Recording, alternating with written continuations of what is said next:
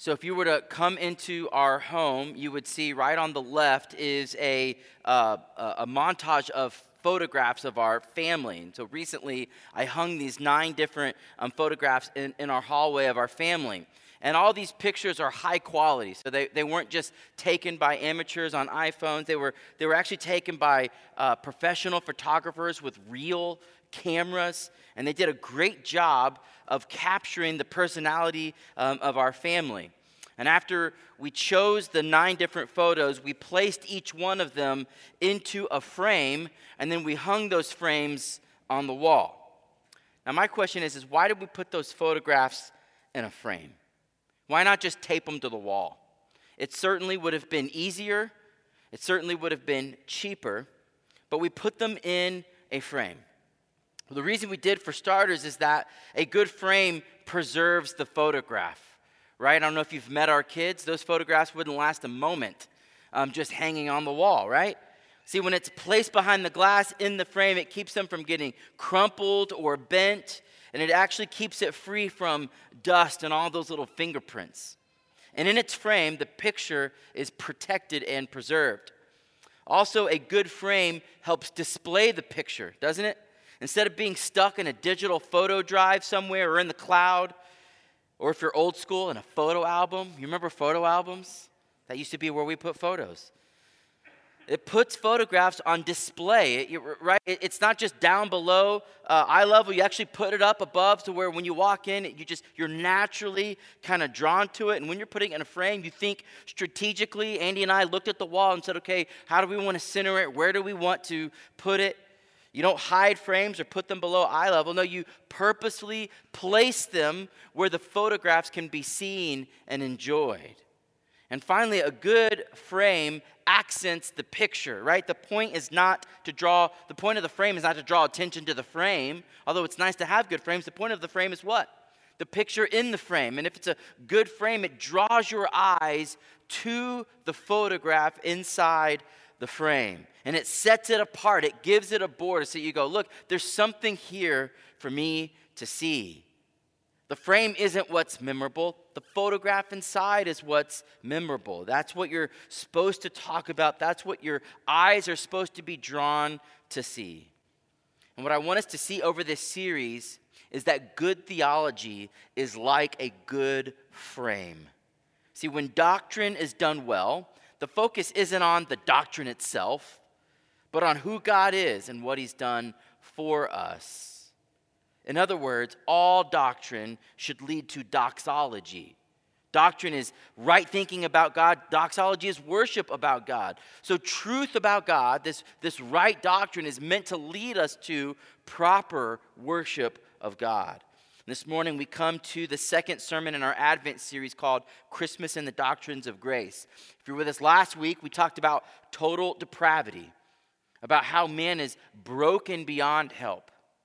And today, we're going to cover the second term of doctrine unconditional election. And in the weeks to come, we'll look at the perfect atonement God's irresistible grace, and the perseverance of the saints. And all of these doctrines provide a framework for us to marvel and look at, to draw our attention to the grace of God to us in Christ Jesus. Because really, that's what Christmas and Advent is all about. Do you remember in Matthew chapter 1? But as Joseph considered these things, behold, an angel of the Lord appeared to him in a dream, saying, Joseph, son of David, do not fear to take Mary as your wife, for that which is conceived in her is from the Holy Spirit. She will bear a son, and you shall call his name Jesus. Don't miss this, for he will save his people from their sins. It's the whole point of Christmas is that God has come to us in the flesh to be God with us and God for us to save us from our sins. And I hope this Advent is not to get distracted by the frame, this doctrinal frame, to the point where we miss the image of Christ saving us.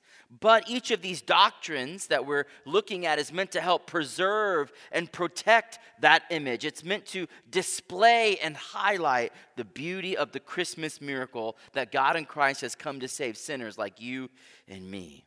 And so this morning we come to the doctrine of unconditional election. And just like last week, here's going to be our, our, our, our, our movements. We're going to define unconditional election so that we know what we're talking about. Then we're going to defend it from Scripture, Scripture after Scripture after Scripture. Most of my sermon text today is just Scripture. And finally, we want to apply it to our lives define, defend, and apply. So, just like last week, let's begin with a working definition of what we mean by unconditional election. We'll have it there for you on the screens. So, unconditional election, put on your thinking caps here, refers to God's sovereign choice in eternity past to save sinners in Christ Jesus entirely according to his own will and purposes, not based on any foreseen actions or conditions that man must accomplish beforehand. I know that's a lot to take in for, for, for this brief moment, but we're going to walk through each point of this definition. So, unconditional election just refers to God's sovereign choice in eternity past to save sinners in Christ Jesus entirely according to his own will and purposes, not based on any foreseen actions or conditions that man must accomplish beforehand. So, in other words, here's what the doctrine of election is saying is that God, before the foundation of the world, before there was anything, chose certain individuals from among what would become this fallen race of humanity to be the recipients of God's undeserved grace. And let me just at the beginning tell you this pretty much all Christians, to one degree or another, believe that God has chosen fallen members of humanity to be the recipients of God's undeserved grace. Where, where Christians disagree on is on what basis does God choose. Because you can't really get around the, the biblical text over and over. We're going to show you later where God says He chose, He chose, He chose, He chose, He chose. So the question is, He chose on the basis of what? What did God choose from? Did God choose on some foreseen action or response of the individual to the gospel? Or does God sovereignly and solely choose based according to his own will and purposes? The former, this one here where God is choosing based on our choices, is called conditional election, meaning God's decision is based on a condition you or I choosing God. You see that? There's a condition that God has to choose upon. Unconditional election means there's nothing that God is, is selecting uh, uh, based on except his own choice. His choice is unconditioned. There's nothing um, that he's waiting on to decide who he's going to choose to be the recipient of his grace. So here's how conditional election goes. Yes, God chooses and yes, it's before the foundation of the world, but because God is all knowing, God looks down through the corridor and hall of history because He's omniscient. He can do that. You and I can't do that, but God can. And because He knows in advance who is going to one day say yes to the off- offer of the gospel, and because He knows who will say no to the offer of the gospel, with that information, God makes His choice based on that. That's the condition. God is looking through the halls of history and going, who will say yes to the gospel? If, if this person will say yes, I'll choose them. If this person says no, I won't choose them. It's conditioned. Do you see that? In other words, the condition for salvation is a person's choice to believe in the gospel and place their faith in Christ, and on the basis of God's knowledge of that future event, of who will and will not decide, God makes his choice. In conditional election, God's choice is based on our choice. God chooses us because one day we will choose him. That's conditional election. In unconditional election, God chooses to sovereignly extend his grace to whomever he, will, he wills, exclusively at the discretion of his own will for his self determined purposes. In unconditional election, God's choice is based on His will. And God chooses us simply because He decides to, period. There's no conditions that are forcing God's hand. Now, as we think about unconditional election, you can't forget what we talked about last week total depravity, right? Because one of them logically follows the other. Here's where we looked at yes, last week total depravity. As a result of the fall, every part and faculty of man, soul and body, mind and heart, will and emotions have been corrupted by sin. And therefore, each person is born enslaved to sin, spiritually dead in their sin, and therefore totally incapable of responding to God and faith apart from divine intervention. That's total depravity. And we went scripture after scripture after scripture showing that man is totally depraved. I'll give you a couple reminders. Remember that because of the fall, we looked at the fact that our minds are unable to understand the things of God. So, because of the sin in the garden, everyone born after that, their minds are broken in a way that they don't understand spiritual things. 1 Corinthians 2:14. The natural person does not accept the things of the Spirit of God, for they are folly to him, and he is not able, not able to understand them because they are spiritually discerned. So, in our own natural state, the things of God, the spiritual things, we are unable to understand them because your mind is broken. Not only that, but your hearts are deceitful and de- desperately sick. Remember Jeremiah 17 9? The heart is deceitful above all things and desperately sick. Who can understand it? So you might be thinking, well, my mind might be broken, but my heart. Oh, Pastor, if you just knew my heart. It's so pure. No, it's not. It's not, it's deceitful. Like saying that is just your heart lying to yourself. It's deceitful and it's desperately sick. And if that weren't enough, here's how the Bible describes you before you come to Christ Ephesians 2. And you were dead.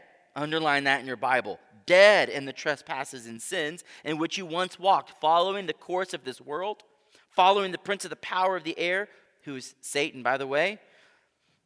The spirit that is now at work in the sons and daughters of disobedience, that's us, among whom we all once lived in the passions of our flesh, carrying out the desires of the body and the mind, and were by nature children of wrath like the rest of mankind.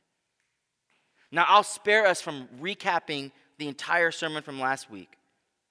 But we walked through scripture after scripture to show that left to our own, no one chooses God. We're just incapable of doing it. Our minds are broken, our hearts are broken, and we're just so busy following the pattern of this world, following the, the, the prince of the power of this air, following the desires of the flesh we're incapable of discerning and understanding the gospel. And even if we did, even if your mind had a moment of clarity, the problem is that your heart has no desire for God. And none of that matters anyway because you're dead. You're dead. And guess what? Dead people don't do anything. You know why? Because they're dead. They're dead. See, Conditional election equates that our fallen situation is more like we're all drowning at sea, you know, just like frantically dog paddling, waiting for someone to throw us a rescue tube. And God knows who will reach out and grab onto that rescue tube when the time comes. And so, God sends rescue boats to those people right? Some people are so prideful and arrogant. If you send a rescue boat, they'd say, No, I'm good. I'll swim myself out of here. But God looks into the halls of history and says, Look, there's some people who will receive my help if I send it to them. And so he sends out these rescue boats to all these people who are drowning, and they grab onto that life preserver. The problem with that is the Bible. That's not how the Bible describes us. The Bible doesn't describe us as floundering in the middle of the ocean, desperately dog paddling, waiting for rescue. The Bible describes us as dead at the bottom of the ocean. It doesn't matter if a rescue boat comes by, because you're dead. You're not even floating at the top anymore. You've sunk all the way down. You've already drowned. You don't need a rescue boat. What you need is God to reach down to the bottom of the ocean floor and to pull you up and give you what only He can give you, which is new life. Only God can give you that. See, total depravity makes unconditional election necessary because there is no condition that we could possibly meet before God chooses to save us from our deadness. You, God can't look down the halls of history of, you, of, of a totally depraved person choosing God because a totally depraved person can't choose God. You see that? The problem is that the condition would never be met if it was conditional election and nobody would be saved. Therefore, it logically necessitates that God chooses us before we choose him. Here's a helpful summary from a book called The Five Points of Calvinism. God could have chosen to save all men, for he had the power and authority to do that. Or he could have chosen to save none, for he was under no obligation to show mercy, but he did neither. You know what he's saying right there? God could have chosen to save every single person. That's called universalism, and that's not true. That's a, a heterodox uh, doctrine. Or God could have saved nobody. He wasn't under an obligation to save anybody. We're all rebellious and therefore deserving of death and damnation. But instead, he chose to save some and exclude others.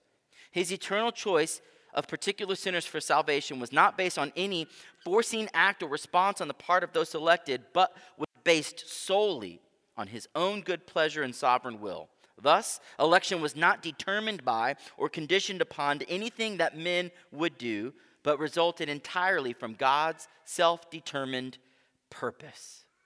So, when I say unconditional election, that's what I'm talking about. Nothing forced God's hand. God didn't choose us because we would choose him. God, based on his own will and purposes, decided whom he would save. That's what we mean. That's the definition of unconditional election. Now, let me show you how that comes out from Scripture. Ephesians chapter 1, verse 3. Blessed be the God and Father of our Lord Jesus Christ, who has blessed us in Christ Jesus with every spiritual blessing in the heavenly places. Paul begins his letter by reminding us that God is worthy of our adoration and our affection because he has blessed us. Again, who's the one blessing us? God is the one blessing us with every spiritual blessing. And it's a great reminder that all of doctrine is meant to lead to this kind of devotion. Paul's about to write one of the longest theological statements in the entire Bible. Ephesians chapter 1 verse 3 through 14 is one long Greek complex sentence. And he begins by saying, "What I'm about to tell you, God is amazing. What God has done for us in Christ is amazing. Doctrine should never stop at the level of the mind, but it should work its way down into our hearts so that it bursts forth in praise and affection. Now, verse 4. Each word here is particularly important. Even as He, God, chose us in Him before the foundation of the world. Now, why is God to be praised? Paul goes into it in verse 4. He says, Listen, He has chosen us in Christ from before the foundation of the world. Now, this is a good verse that helps back up pretty much all that we talked about in this definition of unconditional election. And there's four sections in this verse chose us in him, and then before the foundation of the world. First, we have the word chose. It's the Greek word eklegomai, and it means to choose. That's what it means. And it means to choose based on preferences or purposes. Did you know that we always do that when we choose things? You know what we choose based on? Our choice and preferences, right? We go, this is what I want. That's what it means to choose something, doesn't it? I love that. I love it when the Greek word means exactly what it means in English. The same way we think about choice is exactly what this is. It's not really your choice if it's conditioned on something else, isn't it? It's that other person's choice, right? That's the point. Who chose us? God chose us. Next, we have the word us. Who's us? Well, primarily, it's these Ephesians, but more broadly, it's all Christians everywhere. Paul's writing a general letter that applies to all Christians.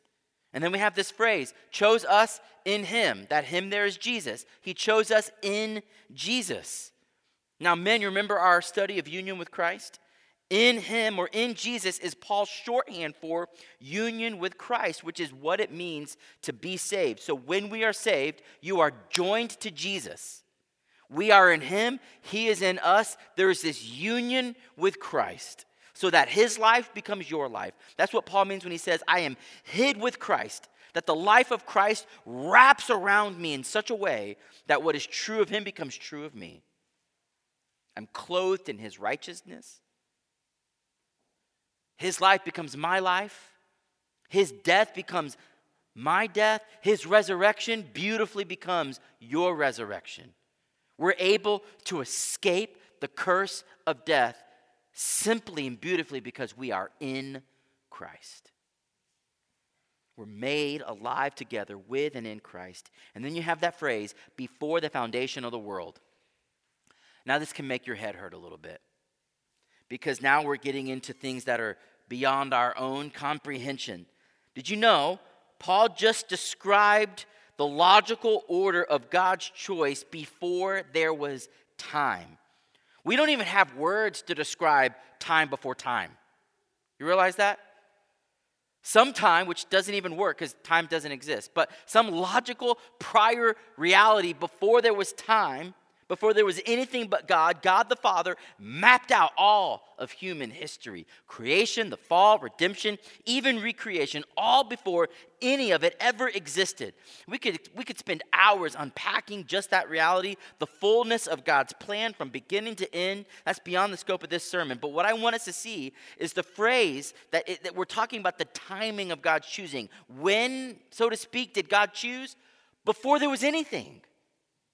It happens prior to you or I, anything we've ever done, because it uh, happened prior to anything at all, before the foundation of the earth. You know why we don't partner with God in this election? Because we weren't even created yet. God did all of this before the foundation of the world. So if you put just all that together, here's what we have. In eternity past, God chose to save believers through Jesus Christ. No mention of us, except that we're chosen, not that we do the choosing. Then Paul goes on in verse 4 God chose us. Why? That we should be holy and blameless before Him. In love, He predestined us for adoption to Himself as sons through Jesus Christ, according to what? The purpose of His will. Not our will, according to the purpose of His will. Okay, I'm not making this up. It's just right there, plain as day to the praise of his glorious grace, which he has blessed us in the beloved. In these short verses, Paul says that we were chosen for a reason. God does not act arbitrarily, he acts always purposefully. And when he decided to choose, his choice was based upon his own purposes and will. And we were chosen to become a holy and transformed people. He's not choosing to save us partially, but to save us holistically. So when God chose to save us, He didn't say, I'm going to I'm going to justify them, but leave them to their own sanctification. No, God chose to save us totally.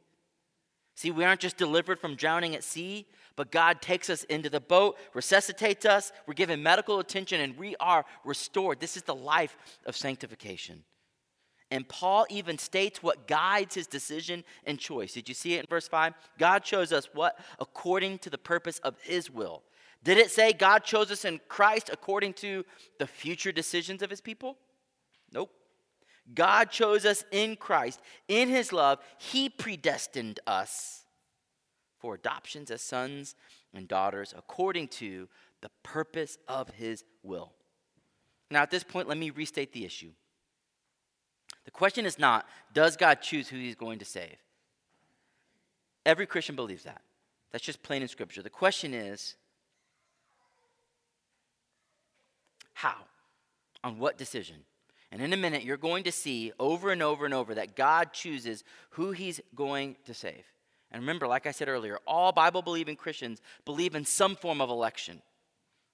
Because it's, right, it's hard to get away from it. It's right there in Scripture. The question is whether or not this choosing or electing, this predetermining, is based on a condition in us, meaning that we make the decision to choose God, and then that triggers God's choosing or if God's choice is unconditional, untriggered, based solely upon God's sovereign will. Now, I think personally, the doctrine of total depravity is enough to slam dunk that one because we're unable to choose him. Therefore, he has to choose us.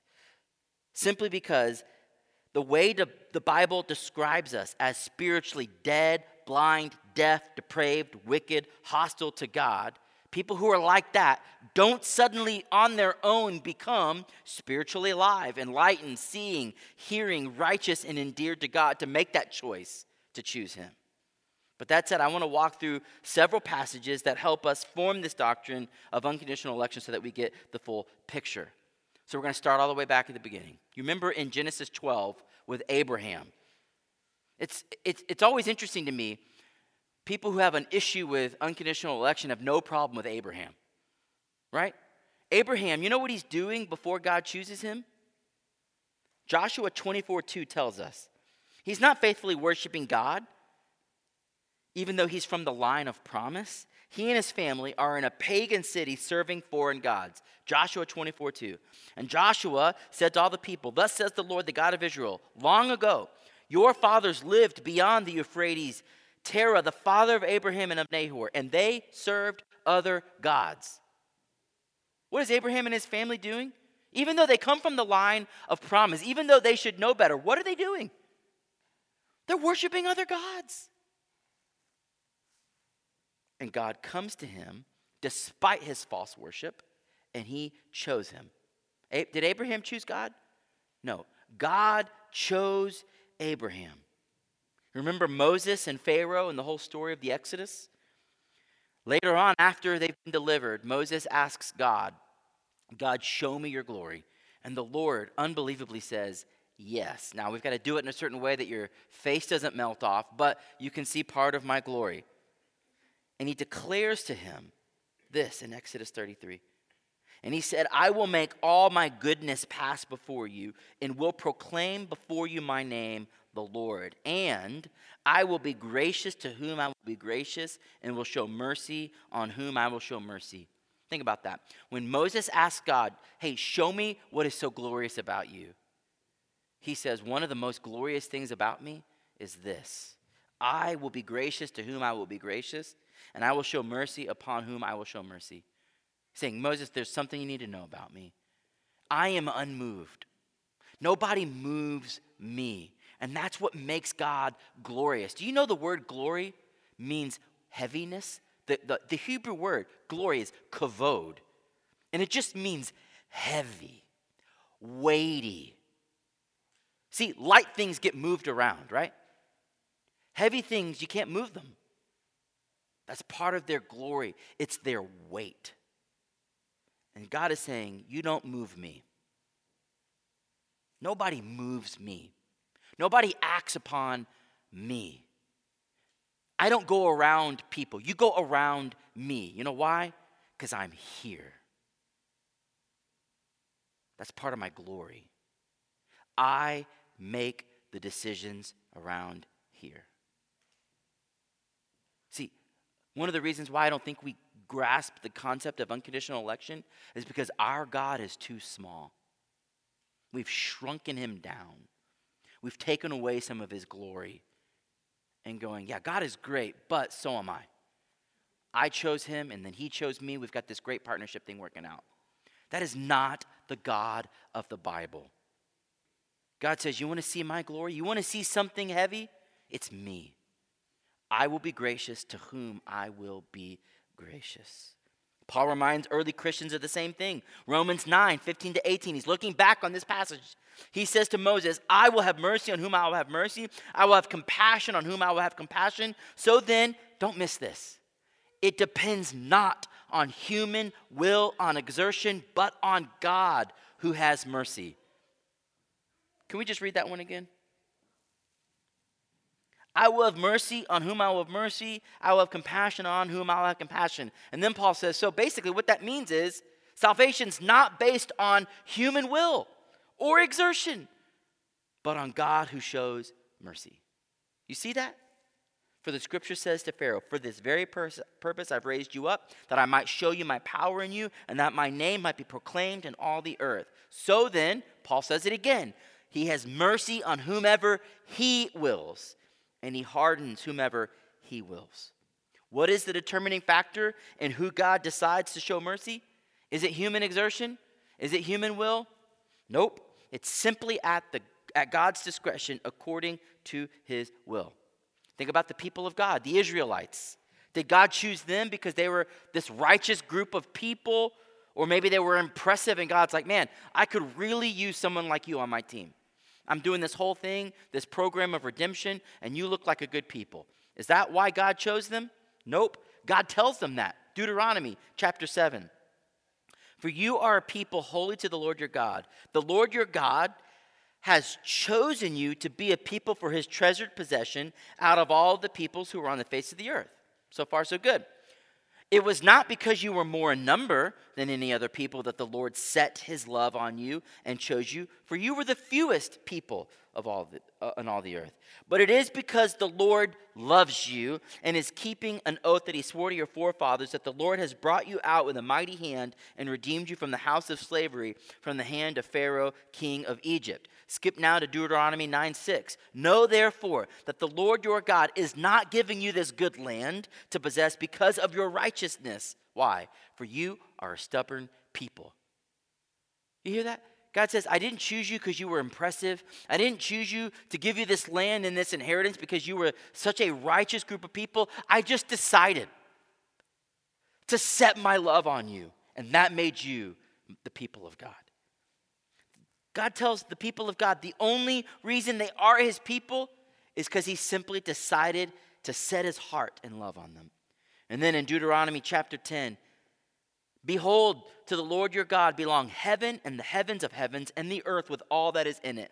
Yet the Lord set his heart in love on your forefathers and chose their offspring after him, you above all peoples as you are this day.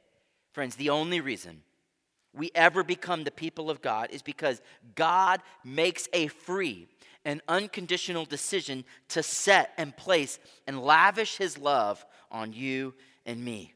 Listen to how the psalmist describes the people of God. Blessed is the nation whose God is the Lord, the people whom he has chosen as his heritage. Listen to how the psalmist describes a believer. Psalm 65 4. Blessed is the one you choose and you bring near to dwell in your courts. We shall be satisfied with the goodness of your house, the holiness of your temple. Listen to Paul in Romans 11 as he talks about the future of Israel. Romans 11 1 through 6. Paul says, I ask then, has God rejected his people?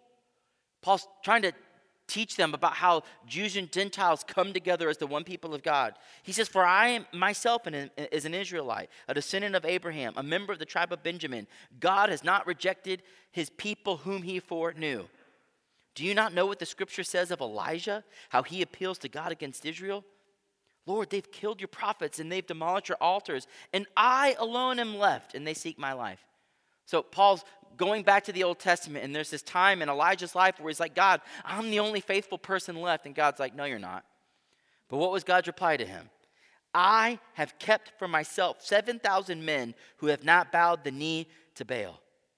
Paul goes on, so too at the present time, there is a remnant chosen by grace. But if it is by grace, it is no longer on the basis of works. Otherwise, grace would no longer be grace. How did God decide who would be this remnant of Israel? Not on the basis of works, they're chosen by grace. Listen to Jesus, Matthew 11, 27.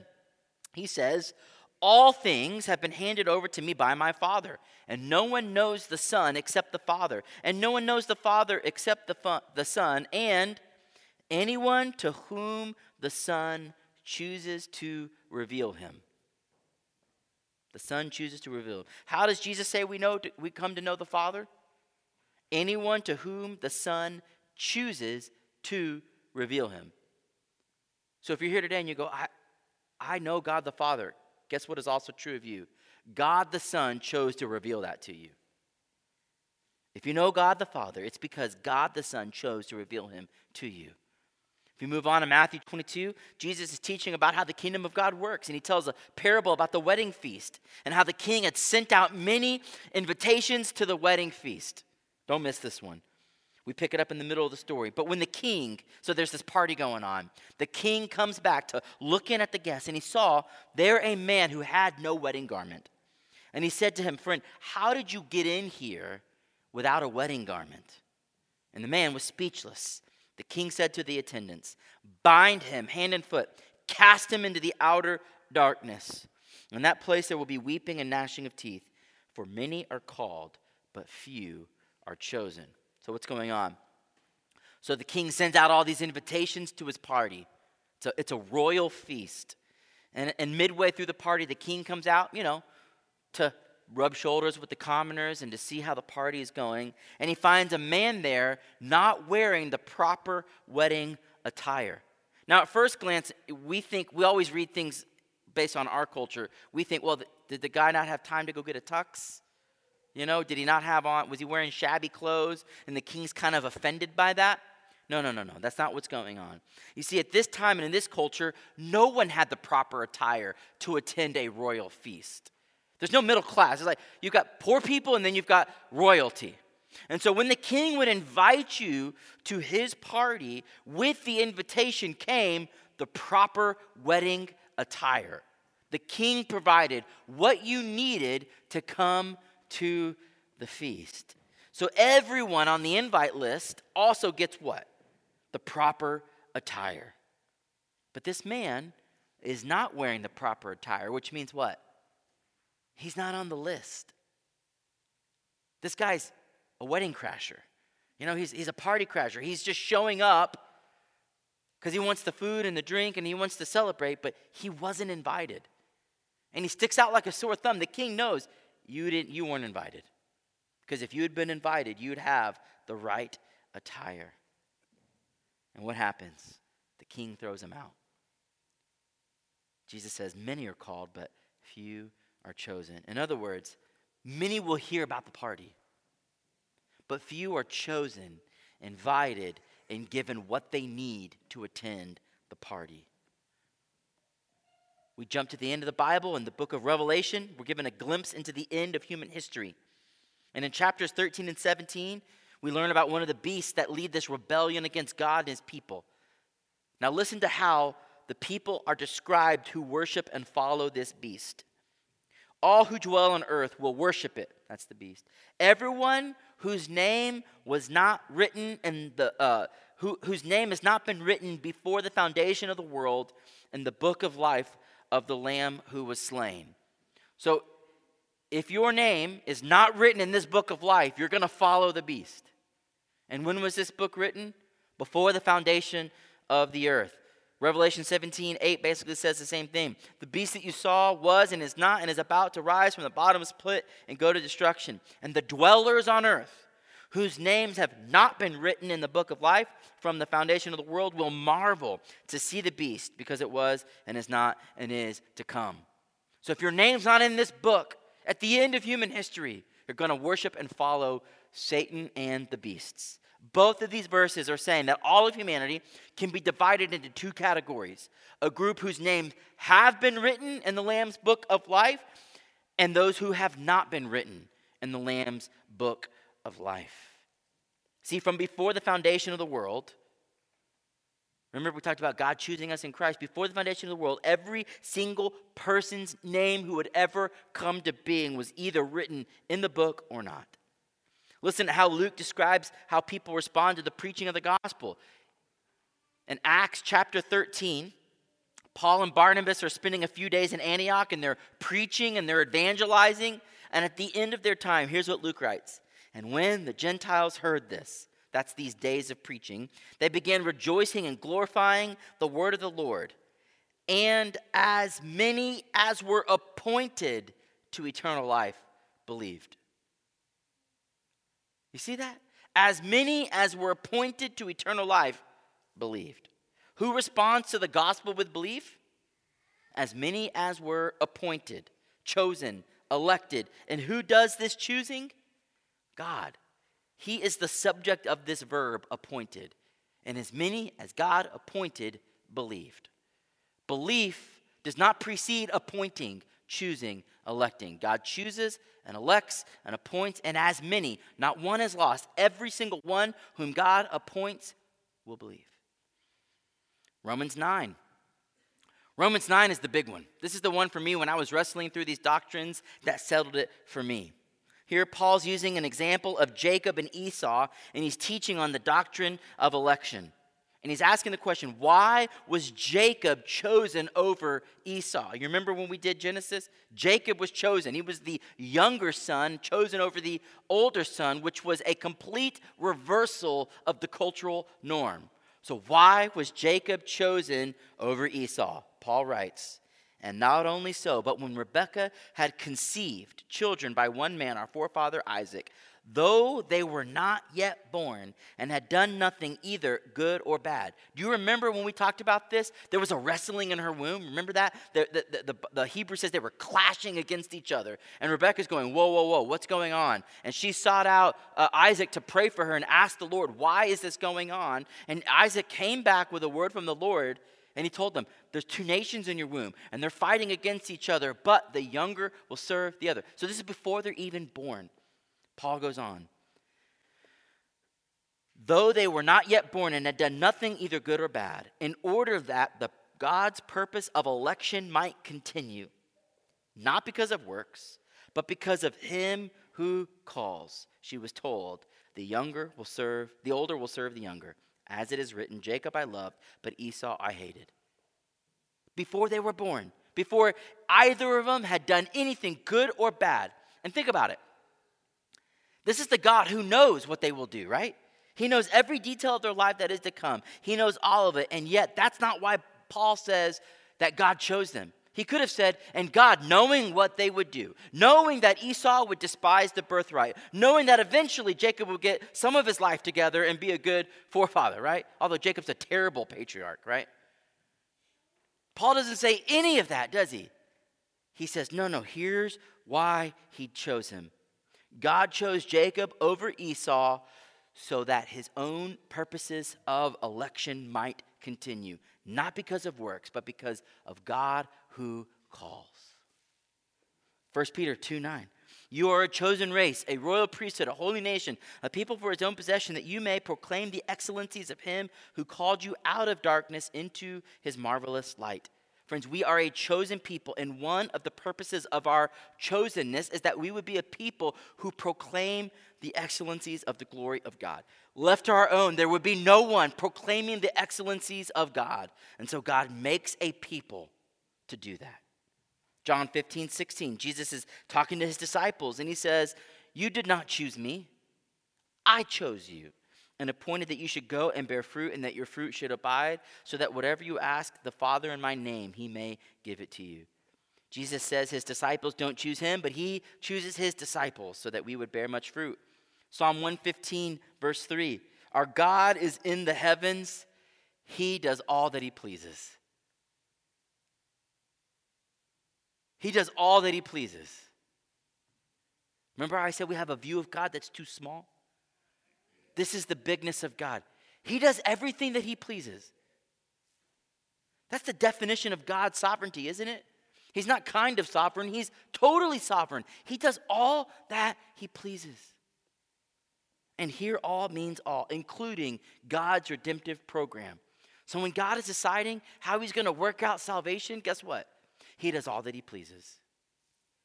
Isaiah 55 11.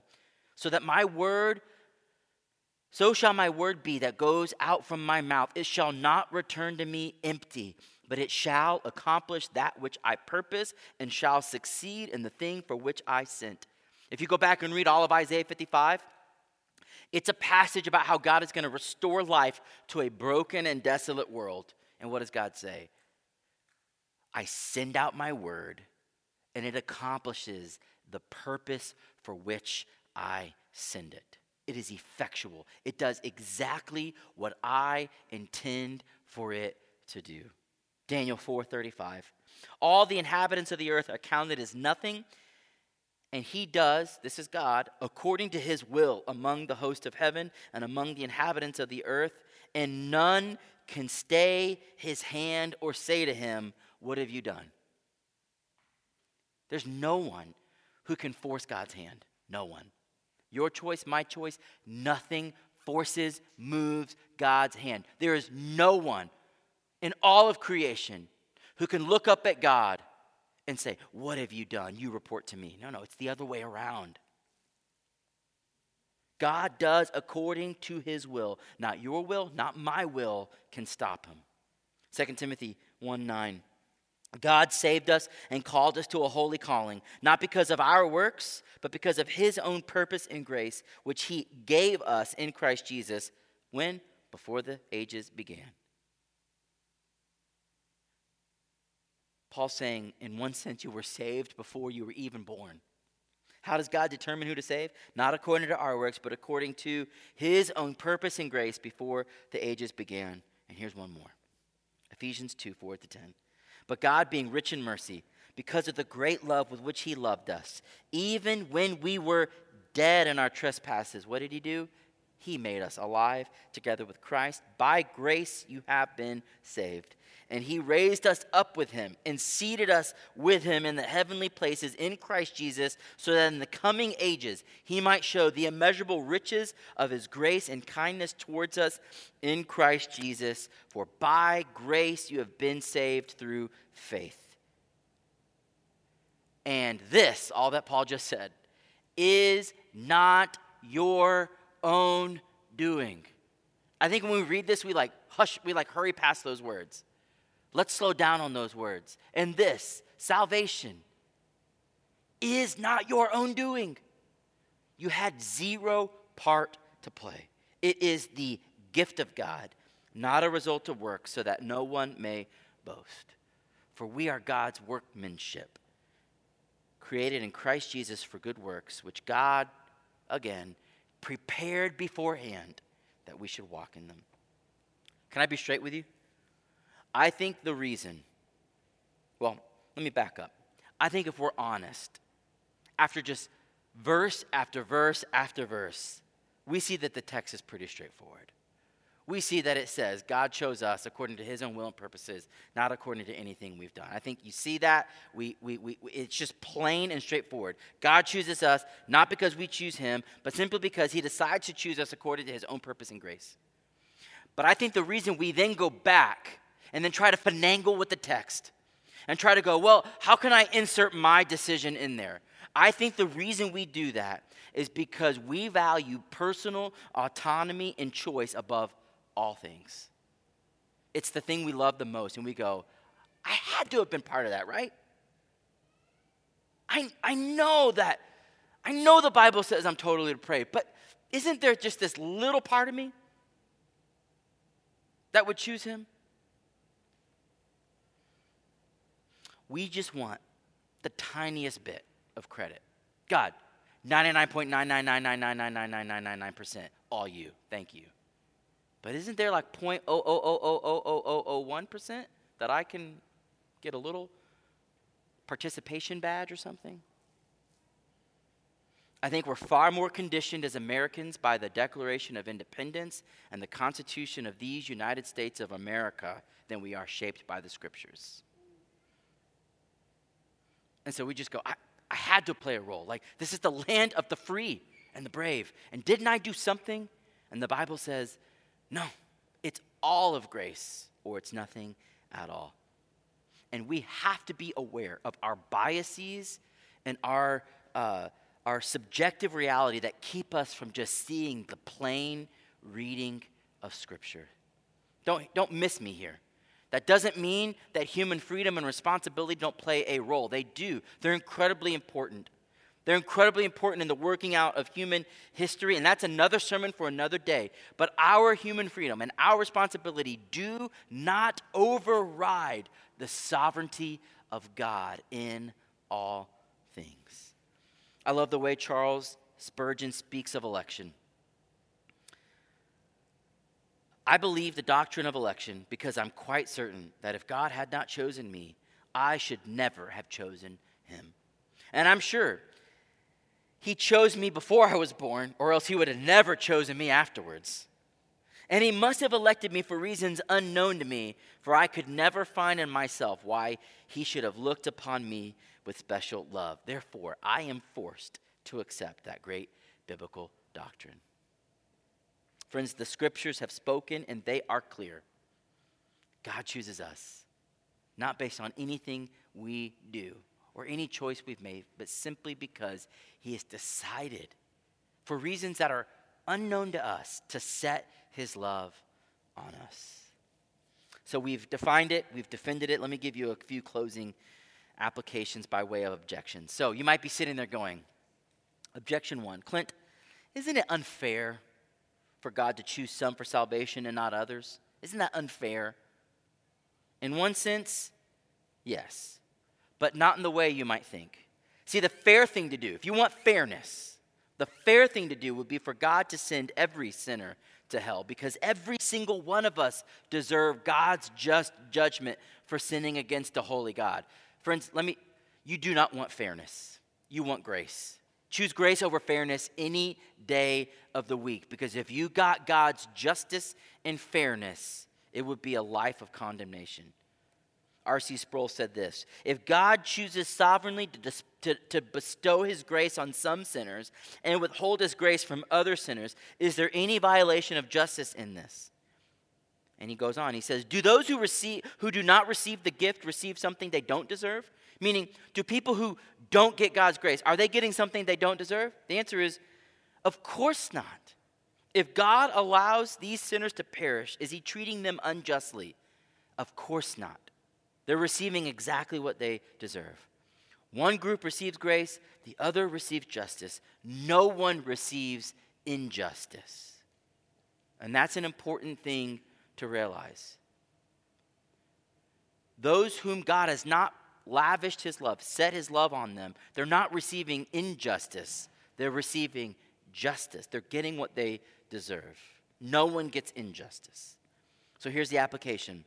If you are a Christian, if, if God has set his love on you, it is because God has decided to set his sovereign and electing a love upon you. Therefore, humble yourself. Don't let that pride puff you up, but humble yourself before the Lord and daily Express your gratitude to Him by how you live your life. Objection number two. Hey, hey, Pastor, doesn't this violate human responsibility? Answer No, it doesn't. This is where we have to recognize the mystery of two equal biblical truths. First, God is completely and totally sovereign over all things, including the salvation of man. I think we showed that today. And second, mankind has a responsibility to respond to the gospel. And if you're asking, but I don't understand how those two things work together, here's the, here's the answer. You don't have to understand how they work together in order to, for the reality to be the fact that they do work together. Do you realize there's so many things happening right now in our world that you don't understand? That doesn't make them untrue, and your understanding of them isn't what makes them work. They work because God has set it up this way. And it's fine to try to figure it out and to work those things out philosophically, but it doesn't make it untrue. We have two equal biblical truths. We are responsible for the things we do, and God is sovereign over everything. They, they exist at a level that we can't fully comprehend. Romans 9, verses 19 to 21. He anticipates this objection. He says, You'll say to me then, why does God still find fault? For who can resist his will? Here's Paul's answer but who are you, O man, to answer back to God? Will what is molded say to its molder, Why have you made me like this? Has the potter no right over the clay? To make out of the same lump one vessel for honorable use and another for dishonorable use.